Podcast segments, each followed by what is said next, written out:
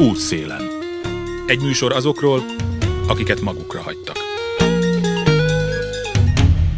Jó napot kívánok, Józsa Márta vagyok. Azt mondják, hogy kétszer ad, aki gyorsan ad.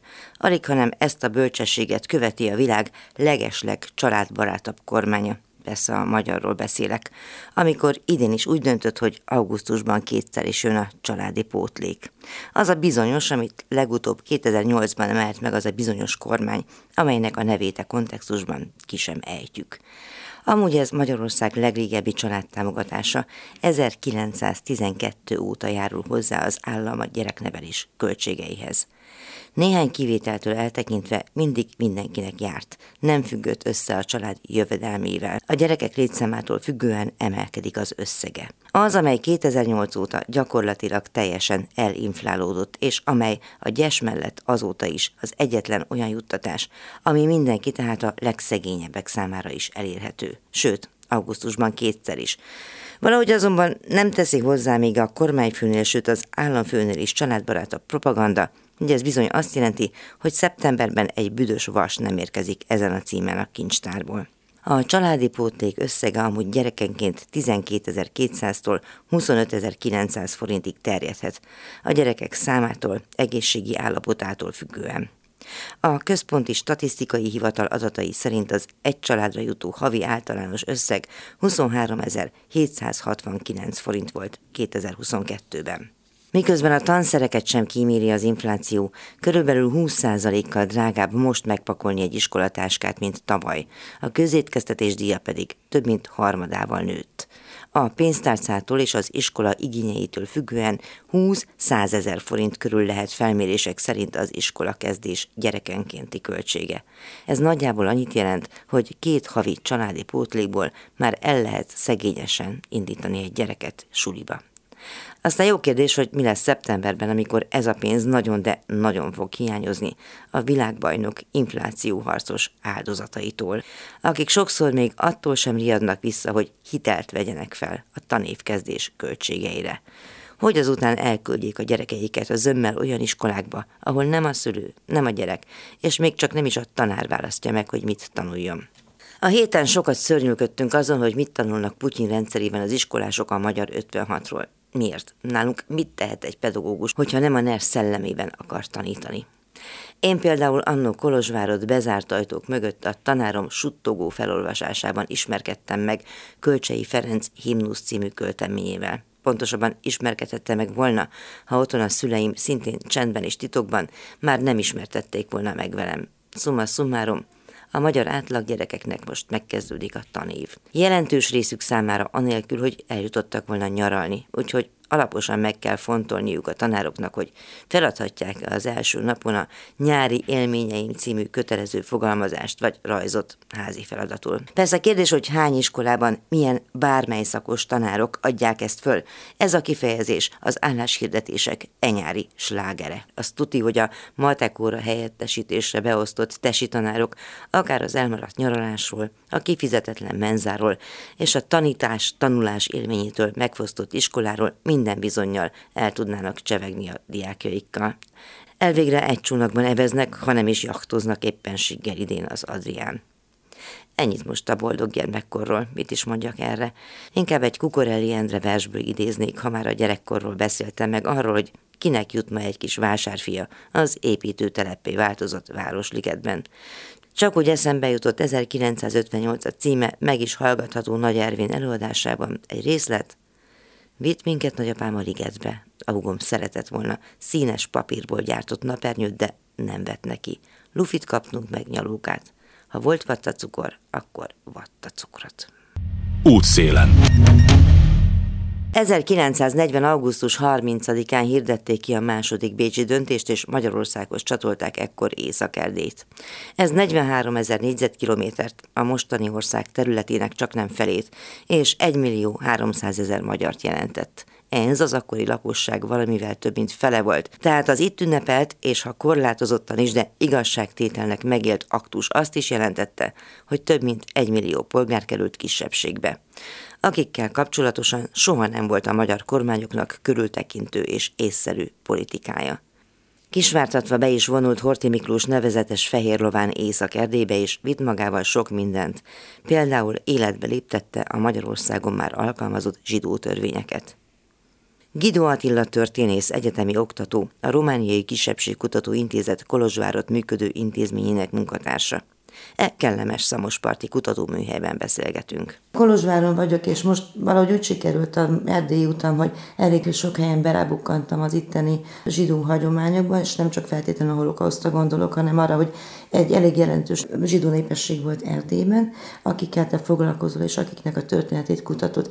Talán érdemes onnan kiindulni, hogy a vészkorszakban nem egy Erdély volt igazából, hanem kettő, és mi most Észak-Erdélyben vagyunk. Mi volt a jelentős különbség a zsidókhoz való hozzáálláshoz törvény szerint is, meg a gyakorlatban is?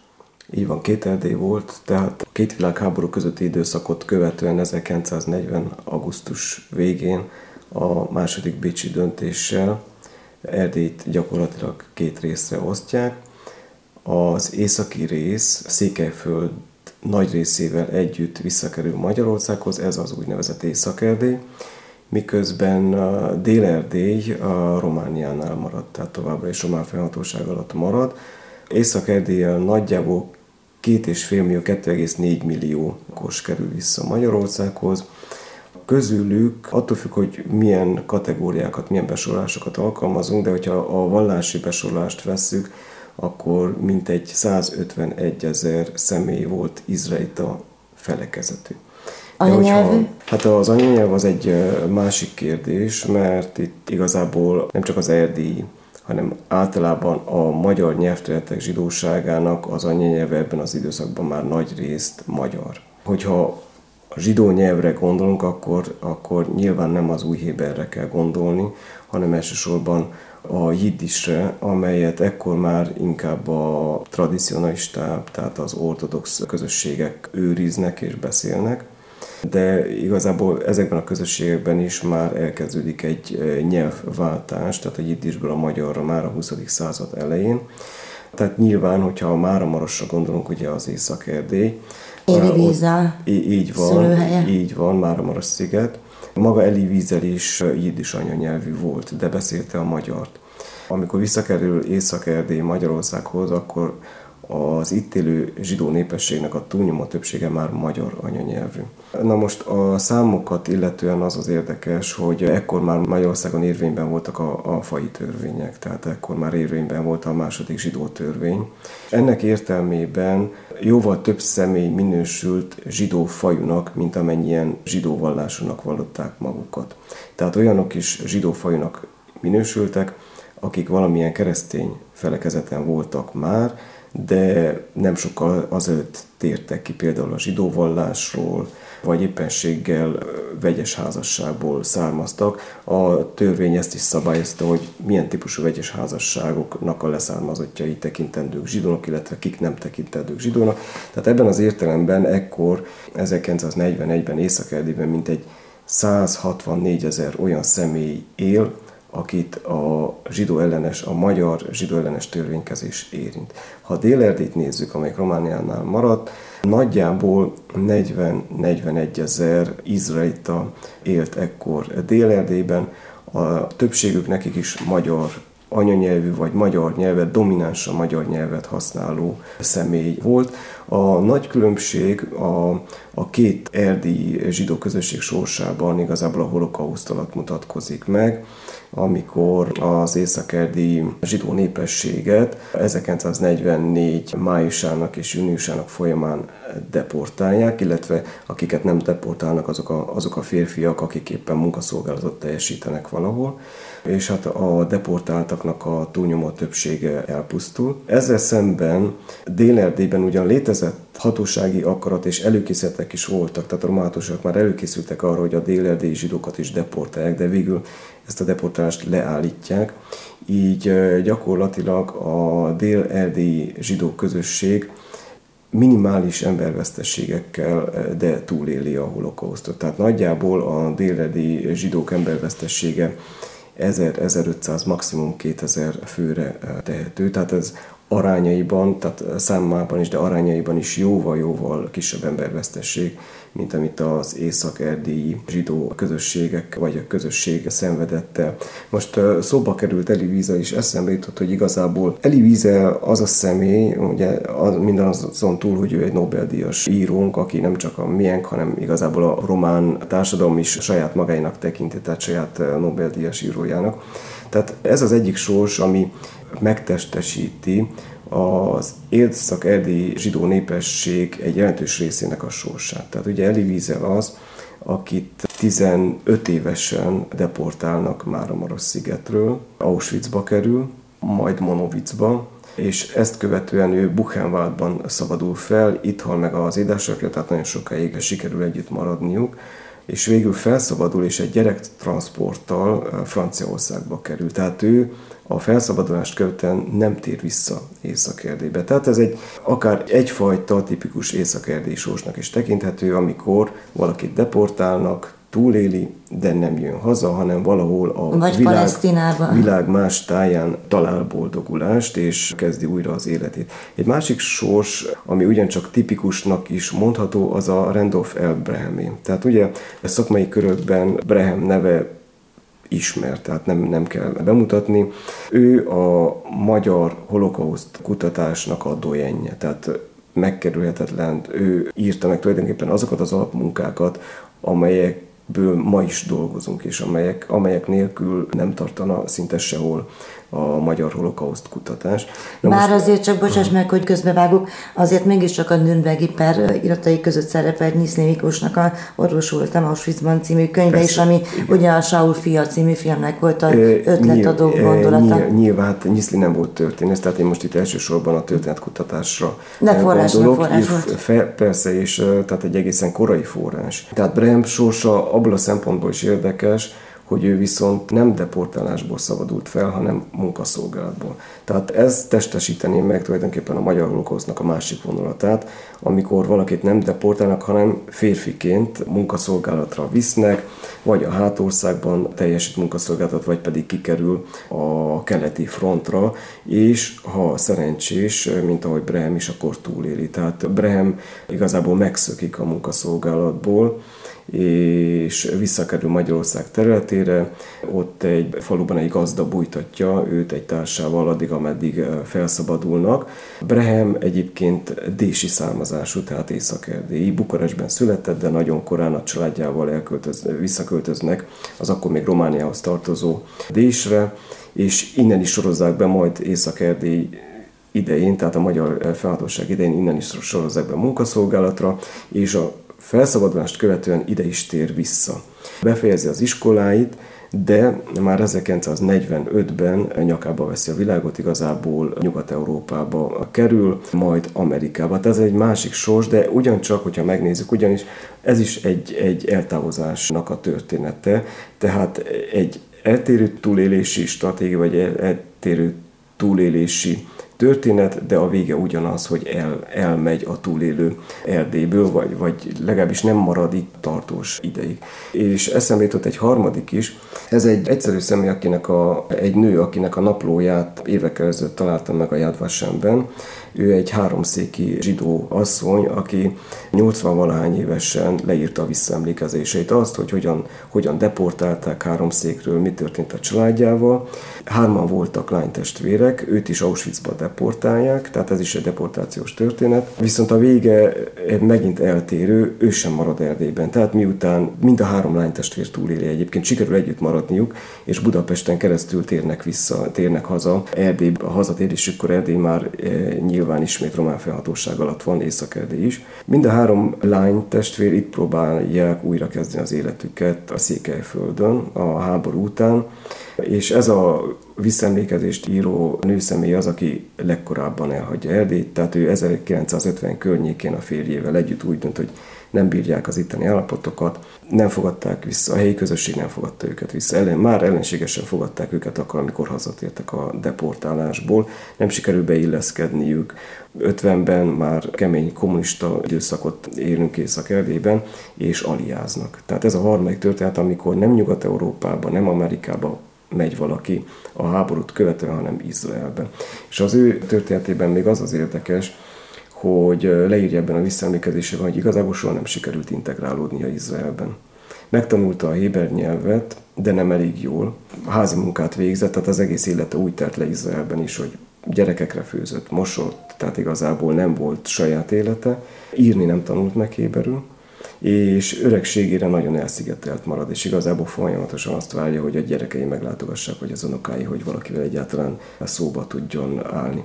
Tehát nagyjából ez, ez, ez a három élettörténet, illetve van egy negyedik variáns is, amikor itt maradnak a túlélők Észak-Erdélyben vagy Erdélyben, kisebb, rövidebb ideig, mert azért a túlélőknek a túlnyomó többsége a 70-es, 80-as évekig eltávozik Erdélyből. Tehát már igazából megszűnt a, a, nem feltétlenül egyébként saját jó szántokból, én ismerek olyat, Nyilván, akinek persze. azért kellett Kolozsváról elmennie, mert hogy Ceausescu pénzt kapott érte, és gyakorlatilag ellehetetlenítették az orvosi praxisát, meg a megélhetését. Nyilván hát ez egy külön történet persze az, hogy a Ceausescu rendszer vagy maga Ceausescu hogyan árusítja ki a zsidókat és a németeket, mert nem csak a zsidókat árusította ki.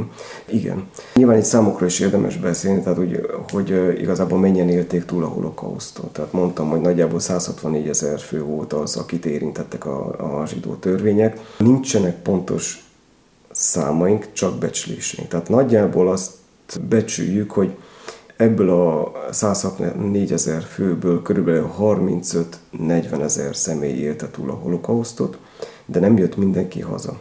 Tehát a munkaszolgálatból felszabadultak közül viszonylag kevesebben, de a, a deportálásból felszabadultak közül nagyon sokan soha nem tértek haza, hanem rögtön a felszabadulást követően Nyugat-Európában maradtak, és onnan aztán szétszólottak Amerikába, akkor még Palesztinában, ugye, mert 1948-tól beszélünk Izrael államtól, tehát Izraelben.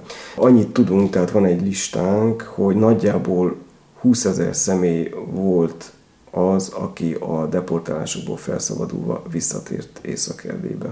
Ideig, óráig. Igen. Hogyha már a térképet nézzük, akkor beszéljünk egy kicsit azokról is, akik hát felismerték azt, hogy semmi jó nem vár rájuk a magyar királyságba, és átszöktek a román királyságba. Mondjuk Szilágyi Júlia irodalom történésznek vannak erről megemlékezései. E, igen, nem voltak sokan. Az a helyzet, hogy ez a kérdés igazából visszavezet ahhoz is, hogy ki, mit, mikor és mennyit tudott arról, hogy mi történik, igazából mi is az a holokat, mi történik a, a, a zsidókkal azokon a területeken, amelyek német megszállás alatt vannak, vagy a németekkel kollaborálnak. És hát az az igazság, hogy főleg a magyar vidéki zsidóság szinte semmit nem tudott. Vagy hogyha el is jutottak hírek, már 1900, hát 1942 végétől 43-tól kezdődően arról, hogy mi történik mondjuk Auschwitzban, vagy mi történik a, a lengyelországi zsidókkal, nem igazán adtak hitelt ezeknek a híreknek az emberek. Annyira, annyira hihetetlenek voltak ezek a rémtörténetek, hogy nem, azt mondták, hogy ez nem igaz. Aztán meg, amikor már kezdett gyanús lenni, hogy talán mégis igaz, akkor meg abban reménykedett a vidéki zsidóság is, de a budapesti zsidóság is, hogy ez velünk nem történhet meg. Ugye, tehát megtörténhet a lengyelországi zsidókkal, de velünk, magyar zsidókkal nem történhet meg, hiszen mi a, a magyar magyar állampolgárai vagyunk, még akkor is, hogyha jogkorlátozások között élünk, de hát magyarnak érezzük magunkat, stb. Ez volt az egyik oka annak, hogy észak is nagyon kevesen választották azt, hogy megszökjenek. A pontos adatok itt sem állnak rendelkezésre, de nagyjából, nagyjából 2000 plusz-minusz 2000 személy lehetett az, akik a magyar-román határ különböző pontjain átszöktek. Az egyik ilyen pont volt Kolozsvár-Torda közötti határszakasz. Itt szökött át például Kolozsvár neológ rabbia és Weinberger Mózes, aki később Mose Kármili néven vált ismerté. Tehát ez egy nagyon ellentmondásos történet, nem tudom, hogy érdemes ebbe belemenni. A túlélő kolozsvári zsidó közösség a háború után Weinbergert azzal vádolta meg, hogy Weinberger tudott arról, hogy mi fog következni, hogy deportálások Auschwitz, és ennek ellenére nem figyelmeztette a saját közösségét, hanem igazából a saját életét mentette, és átszökött a határon. A szökés egyébként a gettósításokat megelőző nap, tehát május másodikán történt, és május harmadikán hajnalban elkezdődött az észak is, és ebbe beleértve, tehát a kolozsvári zsidó népességnek a gettóba való tömörítése, tehát a gettósítása.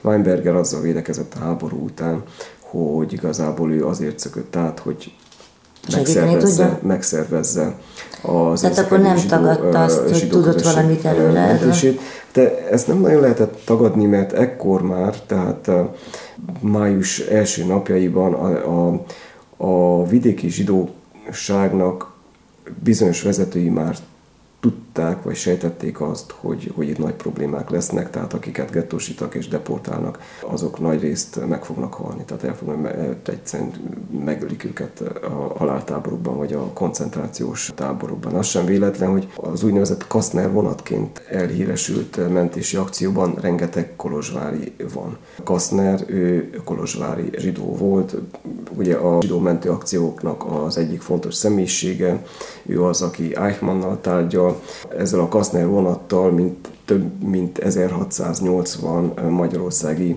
prominens zsidót sikerül megmenteni a deportálásoktól, egy külön vonattal előbb Bergen-Belsenbe kerülnek, és innen 1944 őszén és telén, tehát két csoportban kijutnak Svájcba. És ebbe a transportba több mint 380 Kolozsvári, illetve Észak-Erdélyi zsidó is bekerül.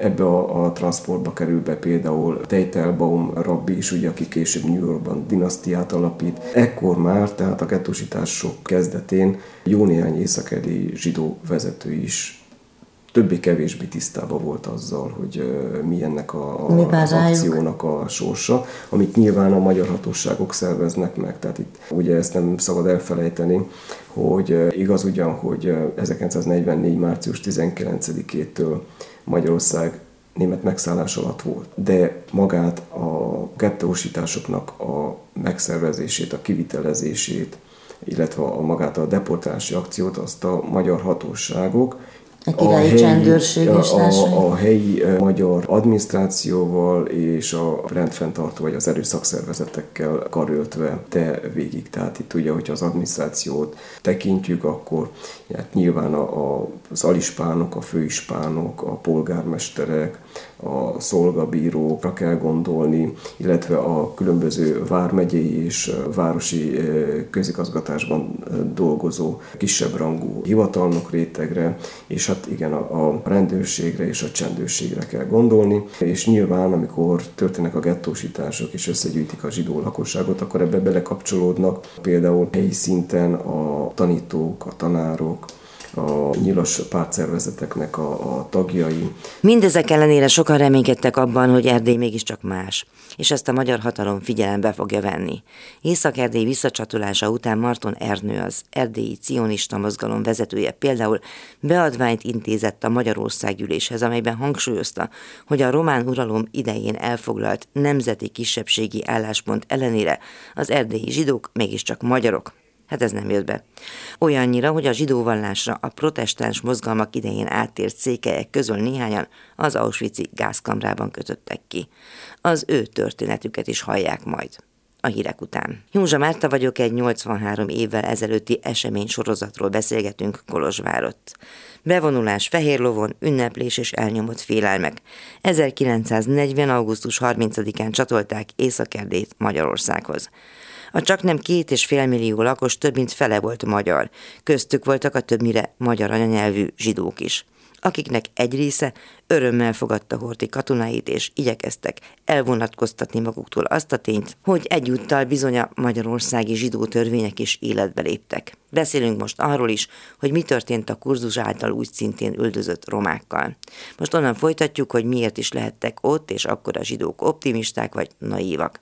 Beszélgető társam Gidó Attila történész, egyetemi oktató, a Romániai Kisebbségkutató Intézet Kolozsvárot működő intézményének munkatársa. Azért érdekes ez a történet, már mint nem ez, hogy ki mindenki segített, mert hogy akkor, amikor Horti Miklós bevonult a Fehér Lovon Erdélybe, akkor a zsidó szervezetek, maguk a rabik is nagy örömmel és nem egy esetben kimondottan náci szimbólumokkal felvértezve üdvözölték a visszatérő magyar adminisztrációt. Igen, egy interneten terjedő fotó jut erről eszembe, tehát egy ilyen korabeli fotónak tűnik, ahol igen, tényleg egy, egy rabbi látszik, és mögötte egy svasztikás zászló. Mind a mai napig nem vagyok meggyőződve arról, hogy az a fotó hiteles egyébként. De igen, tehát a bevonuló magyar hadsereget az erdélyi zsidók túlnyomó többsége azt lehet mondani, hogy örömmel fogadta. Tudták, hogy mi a helyzet Magyarországon, tehát tudták azt, hogy érvényben vannak a zsidó törvények, de még így is jobbnak tűnt a helyzet, mint Romániában, hiszen 1940-re a romániai eh, zsidóság helyzete is egyre nehezebbé vált, tehát itt is voltak már jogkorlátozó intézkedések, nagyon sok romániai és köztük erdélyi zsidó is ekkorra már elveszíti a román állampolgárságát, tehát eh, gyakorlatilag idegennek minősül. Mondjuk ezzel szavesztük azoknak az északi zsidóknak is, akik elveszítették a román állampolgárságokat, és amikor visszakerülnek Magyarországhoz, akkor hirtelen arra ébrednek, hogy, hogy problémás magyar állampolgárá válni is, hiszen, hiszen nem tudják bizonyítani azt, hogy korábban volt román állampolgárságuk. Sőt, magyar is. Hát igen. Például Nagyváradon a neológ zsinagógában hálaadó istentiszteletet szerveztek annak, annak örömére, hogy Észak-Erdély visszatért Magyarországhoz, de a képhez az is hozzátartozik, hogy a bevonuláskor, tehát a, a magyar katonaság bevonulására szervezett ünnepségek esetében általában a zsidó vezetőket nem hívták meg, sőt volt olyan, hogy szóltak nekik, hogy inkább nem menjenek tehát inkább ne vegyenek részt. Tehát akkor ez, már, ez is már egy, egyfajta üzenet volt, hogy azért mi vár rájuk. És nyilván a magyar katonaság bevonulásával, ezt is kevesen tudják azok, akik nem szakmabeliek, nem vonult be maga, maga a polgári közigazgatás sem, hanem egészen 1940 november végéig, tehát 1940. szeptember elejétől november végéig észak katonai közigazgatás alatt állt és csak ezt követően tér vissza a polgári közigazgatás, és a katonai közigazgatás alatt már egy sor zsidó ellenes intézkedést hoznak úgy, hogy valójában ezek azt is mondhatnánk, hogy minden törvény alapot nélkülöztek. Magát a Magyarországon már érvényben lévő második zsidó törvényt is csak 1941 elején terjesztik ki hivatalosan észak Tehát van jó néhány hónap, amikor egyfajta ilyen, ilyen köztes állapot van, hogy igazából érvényben is vannak észak a zsidó törvények, de nem is. De ettől függetlenül alkalmazzák ezeket, sőt bizonyos esetekben még ezek, ezt, is, ezt túl is lépik. Az is kevésbé ismert, hogy már ekkor, tehát 1940 őszén és végén megkezdődnek a kiutasítások. Mára Marosból több mint 70 zsidót utasítanak ki a magyar hatóságok, vagy Csíkszeredából 1940. decemberében ugyancsak több mint 70 zsidót utasítanak ki a magyar hatóságok, és ezeknek egy jelentős része el is pusztul, tehát meghal előbb, megpróbálják őket átdobni a magyar-román határon. A a román határőrök visszakergetik gyakorlatilag ezeket a zsidó személyeket magyar oldalra, ezt követően pedig a magyarok északra viszik őket, és a magyar szovjet határon próbálják őket átdobni, és ekkor, ekkor több, több zsidó el is pusztul. És Mi volt a jogalapja ezeknek a kiutasításoknak? Az, hogy ezek a zsidók nem rendelkeznek magyar állampolgársággal. Tehát ezek Galiciai zsidók, akik ide keveredtek zömmel valahogy? Hát nagyjából ez, de, de nem lehet azt mondani, hogy mindenki az volt és függetlenül attól, hogy egyáltalán mire hivatkoztak, tehát ez egy abszolút embertelen, brutális lépés volt. De hogy ezekbe a, ezekbe a kiutasított csoportokba bekerülnek olyanok, olyanok is, akik évtizedek óta az adott településen éltek, a helyi közösségekbe integrálódtak, valószínűleg, hogy nem is voltak egyébként galiciai származású zsidók, és ezek a kiutasítások folytatódnak 1941 elején is majd aztán jön a jól ismert Kamanyes Podolszki deportálás története 1941-ben, amikor Magyarországról ugyancsak idegen rendészeti eljárás keretében ahogy némely történész ezt így nevezi, igen. fogalmaznak, 16-18 ezer zsidót deportálnak Kamyansz Podolszkiba, és ebbe a 16-18 ezer zsidó közé bekerül körülbelül két két és fél ezer észak zsidó is, és a, nyilván ők is velük együtt pusztulnak el.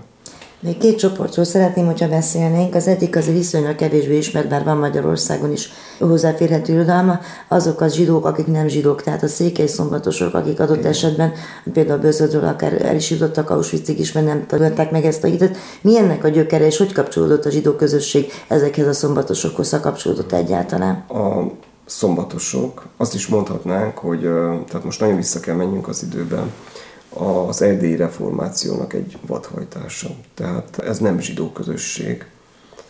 hanem ezek székely emberek, és a 20. századi szombatosok tulajdonképpen ezeknek a, ezeknek a székely szombatos közösségeknek a leszármazottai. Hogyha egy vagy másfél mondatban össze szeretnénk foglalni magát a szombatos vallásnak a lényegét, akkor azt mondhatnánk, hogy akár az unitarizmus radikálisabb változatának is tekinthetjük. A szombatosok, főleg a késői szombatosok nem tekintik az új szövetséget érvényesnek, továbbra is várják a, a, a messiás második eljövetelét, és igazából a, a hitviláguk, a vallásuk az Ószövetségre épül zsidó szokásokat vesznek fel, a szombatot tartják a vasárnap helyett, tehát vallásban lényegében azonosulnak a, a zsidó és ez addig annyira megy, hogy nyilván az évszázadok alatt üldözik őket, és nagyon megfogyatkozik a közösség. Tehát a 19. század közepére igazából egy közösség maradt fenn, és ez falu, a falusi szombatosok. Ezt, hogyha a térképen beszeretnénk lőni, akkor Székelyföldre gondoljunk, és a Marosvásárhely és Székelyudvarhely közötti vonalra, nagyjából ennek a vonalnak ugyan a közepe táján helyezkedik el a falu.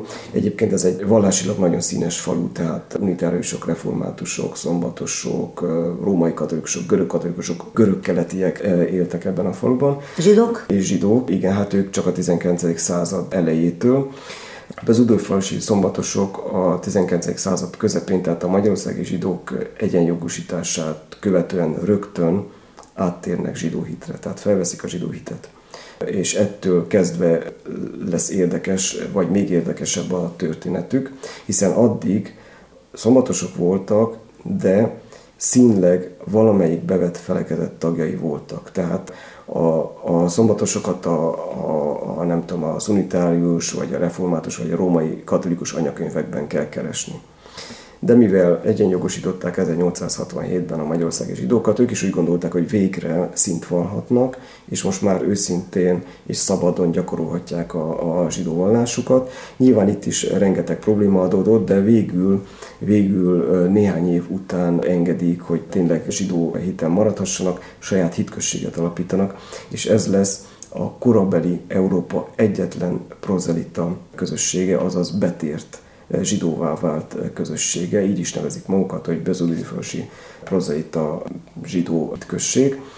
Nem beszélünk nagy számokról, tehát 100-150 szeméről beszélünk ebben az időben, és ezeknek a leszármazottai azok, akik a holokauszt időszakában nagyon rosszul járnak, hiszen elérkezünk 1940-ben és 40-re, és hirtelen arra ébrednek fel, hogy ők is visszakerülnek észak Magyarországhoz, hogy rájuk is vonatkoznak a zsidó törvények, hiszen vallásilag zsidók, hiába, hogy etnikailag a túlnyomó többség még ekkor is székely, viszonylag kevés a vegyes házasság, tehát viszonylag kevés az olyan személy, aki, aki már vegyes házasságban vagy vegyes házasságból származik. Végül a, a szombatosokat kivételezik, tehát kapnak szombatos igazolásokat, és egészen a gettósításokig, 1944 májusáig többé-kevésbé szabadon élhetnek. Persze azt hozzá kell tennem, hogy a szabadságnak ára volt, és 1940 őszén és 41 elején szinte kivétel nélkül az összesen visszatérnek valamilyen keresztény vallásra. Tehát ez volt az ára annak, hogy mentesüljenek a zsidó törvények alól. Nyilván titokban továbbra is gyakorolják a szombatosítőket, tehát a helyi papoknak, főleg az unitárs, mert főleg az unitárs vallásba térnek be 40-ben, helyi papok feljegyzik, hogy hát igen, betértek, de igazából nem látogatják a templomot, nem továbbra is gyakorolják a zsidó hitüket. Viszont amikor szedik össze Székelyföldön is a zsidó lakosságot és gettósítják őket, a hatóságok nem veszik figyelembe ezeket a szombatos igazolásokat, és a falusi szombatosok is a Marosvásárhelyi gettóba kerülnek. Majd Auschwitzba? Nem, mert a falusi római katolikus pap és kisebb részben az unitáris pap elkezd igazolásokat gyártani, és addig járnak, és addig gyártják a papírokat, hogy a szombatosok nagy részét kihozzák a Marosvásári gettóból és hazatérhetnek.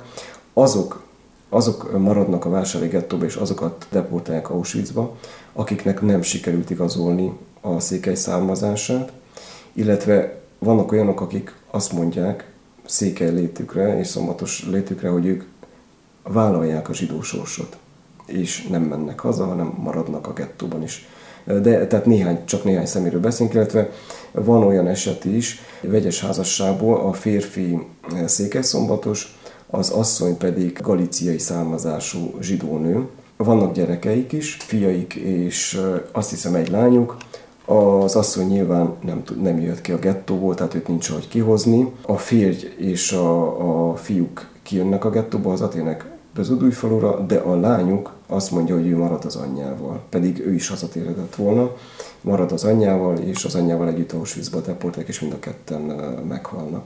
Tehát a szombatosok története igazából véget is ér, meg nem is ér véget a holokausztal, mert a túlnyomó többség, amit mondtam, kiszabadul a vásárhelyi ezt követően viszont néhány év vagy évtized leforgása alatt a jelentős részük Izraelbe vándorol, vagy elköltöznek a faluba, és aztán jön, a, jön az, amikor a 80-as évek végén a falut elárasztják, hiszen egy vízgyűjtő gát épül a, a falu határában, és amikor feltöltik a gátat, akkor az egész település víz alá kerül, és ezzel igazából És a templomtorony is ugye ezek a híres képek, igen, hogy a templomtorony jó ideig kilátszott a vízből, most már összeomlott. Igen, igazából ezzel nem csak a, az erdély szombatosság, vagy a bezudújfalusi szombatosság története zárul le, hanem maga, maga az egész település, tehát ennek a sok nemzetiségi és sok vallású településnek a története is lezárul. A másik csoport pedig a romák, akiknek szintén nem túl sok jót jelentett a magyarországi csatlakozás. Igen, viszont itt az észak romák bizonyos értelemben Sőt, minden értelemben jóval szerencsésebb helyzetben voltak, mint az északerdélyi zsidók. Tehát az északerdélyi romák esetében állami erőszakról beszélhetünk, hatósági túlkapásokról, hatósági diszkriminációról. Volt szándék arra, hogy kitelepítsék az északerdélyi romákat, de ez sem deportálási szándék volt, hanem áthelyezési szándék. Ez 1944 tavaszán és pont a zsidók deportálásának, gettosításának és deportálásának idején fogalmazódott meg. Tehát az volt a szándék, hogy a, a határvidéken élő északerdélyi romákat és ruszinokat összeírják, és az ország belterületére telepítsék. A, az indok vagy a, a, az ürügy az volt, hogy biztonsági kockázatot jelentenek a, a romák, és ezért kell a határ vidékéről áttelepíteni őket. Ahogy teltek a hetek, tehát 1944 májusáról, júniusáról beszélünk, ez a hatósági szándék fokozatosan szelidült. Először ö, olyan értelemben szelidült, hogy már csak a, a vándor életmódot folytató romákra akarták kiterjeszteni ezt a kitelepítési szándékot, majd végül valószínűleg, hogy ez is elmaradt, tehát nincsen arra forrásunk, hogy végül kitelepítettek volna nagyobb roma közösségeket. Egyébként a, a, a célterület az az érmellék lett volna. Tehát a, a belső erdélyi, székelyföldi romákat az érmellékre, tehát Piskolt, Margitta és Székelyhíd által határolt területre telepítették volna ki, tehát hogyha a mai térképre nézünk, akkor ez igazából Nagyvárattól északra és Debrecentől délkeletre fekvő terület lenne. Olyan szintig viszont elment ez a kitelepítési szándék, hogy összeírták az észak romákat. Ennek köszönhetően végül is ma tudjuk azt, tehát a történettudomány tudja azt, hogy ebben az időszakban mennyi roma személy élt Észak-Erdélyben. Mintegy 30-33-34 ezer romát írtak össze, viszont ez az összeírás, tehát már mint a források hiányosak, tehát nem tudjuk azt, hogy a, hogy a Székelyföldön mennyien voltak. Tehát ez a 30 valahány ezer személy Kolozs, Beszterce, Szatmár, Bihar és Szolnok-Doboka területén élt. Nyilván a, az északedi magyar időszak alatt a romákkal szemben nagyon előítéletesek voltak a hatóságok, a társadalom is, a társadalom jó része is. Csomó túlkapás is történt. Kapások voltak, volt eset, amikor például településről kitiltottak romákat. Tehát ez történt például Szatmár németi esetében, amikor a helyi hatóságok meghatározták, hogy a város területén nem tartózkodhatnak romák, csak olyanok, akik munkát végeznek, vagy orvosi ellátásra érkeznek. Vagy hogyha volt egy járvány például, akkor a, ha csak egy eset is felmerült, mondjuk tifusz esetén, akkor a e, helyi hatóságok körbezárták az egész roma telepet, és akár hetekig zárlat alatt tartották a, a telepet. Embervesztiségei is voltak az északeli roma közösségnek, Viszont ez, ez egy teljesen más történet, és ez a hadicselekmények idején történt, pedig akkor, amikor a magyar és a német csapatok visszavonulóban vannak Észak-Erdélyből, tehát ez 1944 ősze, szeptember, október, és akkor Nagy Szalontán történik meg az, hogy hát több mint tíz roma férfit végeznek ki a magyar katonák.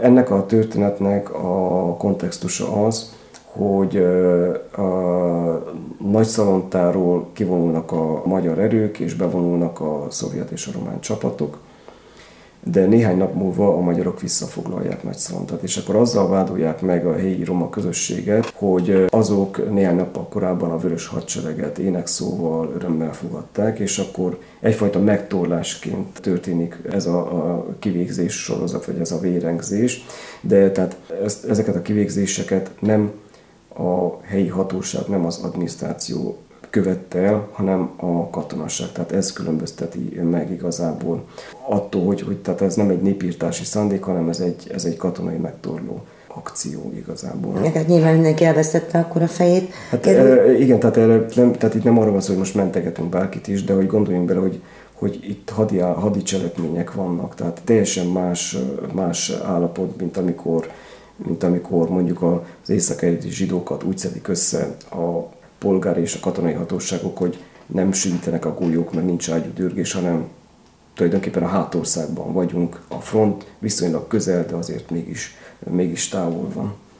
Kerülte valaki az erdélyi romák közül, vagy tudunk-e arról, hogy kerülte koncentrációs táborban mondjuk olyan típusú kitelepítés, mint a komáromi erődbe való összeszedés és elküldése? Erre nem tudok pontosan válaszolni. Lehet, hogy igen, de hogyha kerültek is, akkor azt hogy nagyon-nagyon kis számban. Tehát az a bizonyos augusztus másodikai Auschwitzban eh, megsemmisíték a romatábort, az nem érintett az erdély. Nem hiszem, erdély. nem, nem. Milyen források állnak rendelkezésre? Tudom, hogy te is foglalkoztál ezzel a történettel. Gondolom, hogy elég forrás hiányos és elég terra inkognita a dolog. Hát, hogyha a romákat nézik, akkor igen akkor tehát igazából darabonként kell összeszedegetni millió egy levéltárból.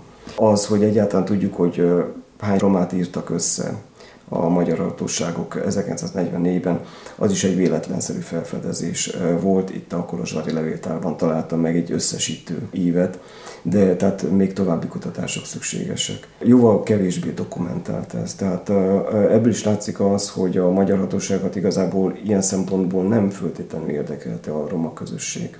A beszélgetésben szóba került többször is Randolph Abraham neve, róla fontos tudni, hogy élete főműve, a kétkötetes a Magyar Holokauszt című New Yorkban 1981-ben megjelent monográfia, a kutatások elkerülhetetlen és enciklopedikus forrása.